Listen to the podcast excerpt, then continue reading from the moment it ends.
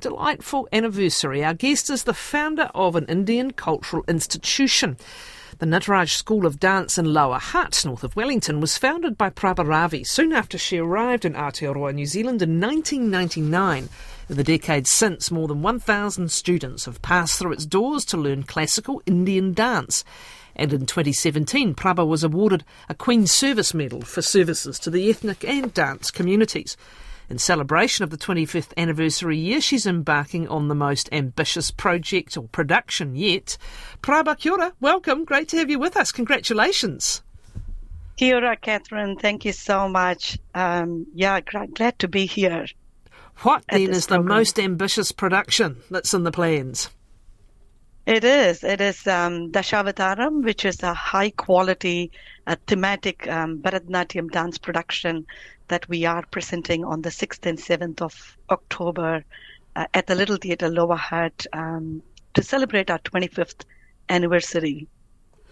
Now, help me with my pronunciation. Bharatanatyam, yeah? This is um, yeah. a particular uh, style, and can you, um, for those of us who aren't dance experts by any means, just explain a little bit more about what goes into learning, what your students have been learning?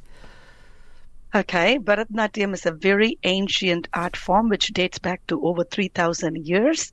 So it's a very traditional art form that's been passed on for many generations, and it takes many, many years of intense training to master something like this.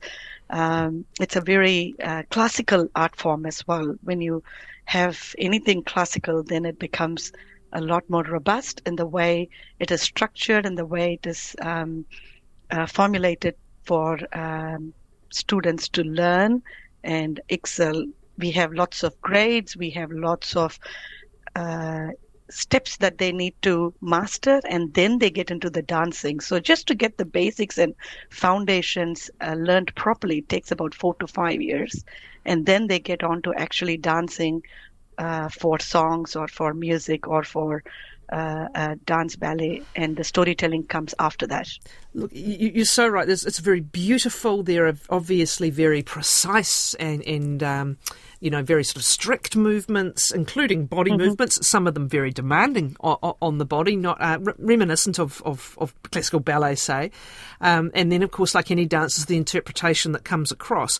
What are some of the particular um, oh goodness, what are some of the the particular skills that one must have, um, be it balance, head position, body position, body movement, to really dance this well? Oh, there's so much. There's first of all physical discipline, and a lot of flexibility is required. A lot of strength in their, um, you know, uh, thigh and also whole body of um, ability to move quickly, swiftly, and um, we don't we don't do a lot of too many stretches as such, but there's a lot of grace and expressions that is uh, involved. So actually, Bharatanatyam is bhavam, ragam, and talam. So bhavam is uh, the expressions or the emotions that we express. Ragam is the the expressions expressed for the melody of the music, and talam is the rhythm. So you need to have an amazing sense of rhythm to be able to perform this. So apart from physical fitness and being able to be um, flexible and also strong to be able to do this dance because this whole art form is performed in a half sitting position. So that's like even if you are doing a two hour performance, you need to wow. do it in half sitting position and stomp your leg quite hard. Unlike ballet where we do a lot on our toes, here it is more about putting pressure across the feet and stomping quite a bit um, to do the rhythms and the movements. So it's quite different, but also it needs a lot of strength and mental ability, commitment, uh, and also excellent amount of um, precision and, and, and yeah. the sharpness in the movements. I hadn't thought about that. I mean, the squats and there must be a lot of um, gym work that goes on, or the equivalent, just in just in training, just to get those legs able to have the um, endurance. Um, now, this particular this particular celebration uh, celebration is it um, Dasavadaram? Is it that this? Could you please explain more about the significance of this classic production? Sure, Dashavataram basically means 10 avatars of Lord Vishnu. So it's an attempt to journey the audience through the 10 incarnations of Lord Vishnu, who's believed to be the protector of the universe over different time cycles since the origin of this universe as as we believe in the Hindu scriptures whenever the sacred moral and ethical norms of the righteous way of living are broken and chaos and evil threaten the universe we lord vishnu we believe lord vishnu incarnates into the world and reestablishes harmony by fighting the forces of disorder. So all the incarnations have a common purpose protection of the good destruction and evil and establishment establishment of dharma. The interesting part about this Dashavataram is the many modern interpreters have sequenced Vishnu's 10 main avatars into a definitive order from simple life forms to more complex. For example, it is it reflects the Darwinian evolution for centuries, and it starts with the Matsya, which is the fish, the first class of vertebrates evolved in water. And then it goes to Kurma, Varaha, the amphibians, uh, and in different eras like Silurian era, era, and then it goes to the Meso, Mesozoic era, Cenozoic era, and then the Narsimha, half animal, half human, and then Vamana, the premature humans, Parashurama, the human living in forests and using weapons, the Rama, who is living in a community, humans living in community, beginning of a civil society, Krishna, who is actually practicing animal husbandry, politically advanced societies, Buddha, humans finding enlightenment. And lastly, Kalki, which has still not happened, advanced humans with great powers of destruction.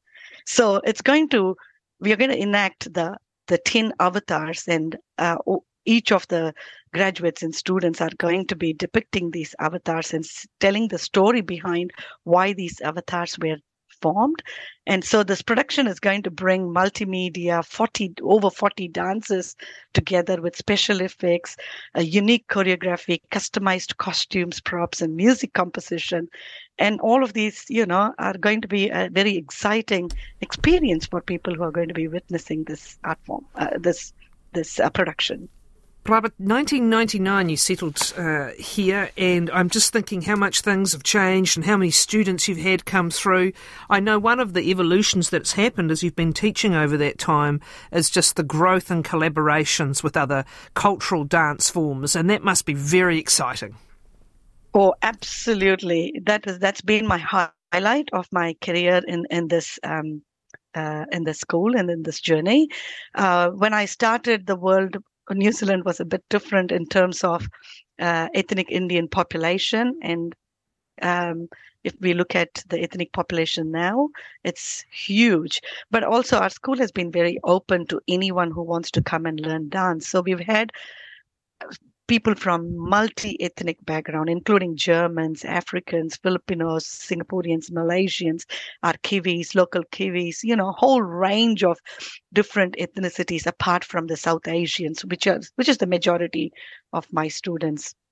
Uh, but one of the things that I really enjoyed doing was when the Indian High Commission approached us a few years ago under the leadership of um, High Commissioner His Excellency Muktesh Pardeshi. He said he would really like to see uh, fusion between Kapahaka and Indian classical classical dance, Bharatanatyam. And he gave me a challenge of saying, could you make that happen for our Republic Day um, celebrations. And I said, yeah, sure, I'll go away. As everyone does, yes, we go away and then think about, oh, this is a major project and what's, how do I do this? And it took me about seven to eight months to get a Kapahaka group um, who would be very willing. And it was a lot of relationship building. It was ab- about explaining how respectfully we will bring the two cultures together and perform on one stage for a common message, which was unity in diversity and bringing the art and dance lens into it. So that was one of my major fusion um, I would say, initiative that worked out really well and, and absolutely um, you know, the audience were uh, delighted and blown away by Wonderful. what we could achieve in that space. So, uh, apart from that, we've done quite a lot of fusion dances with Samoan fire dance. We've done it with classical ballet. We've done it with Sri Lankan Kandyan dance. And I want to explore more of the different dance forms and see how can we bring two or more together as well. Wonderful. Congratulations again and all the best for uh, this wonderful um, 25th uh, production, 25th anniversary production. Uh, it's on at the Little Theatre in Lower Hutt from the 6th of October. I think the capacity is 300 attendees for show, so uh, per show, so that is not to be missed. We might get a link up for details for those of you who'd like to go and see this wonderful event. Prabha Ravi, thank you.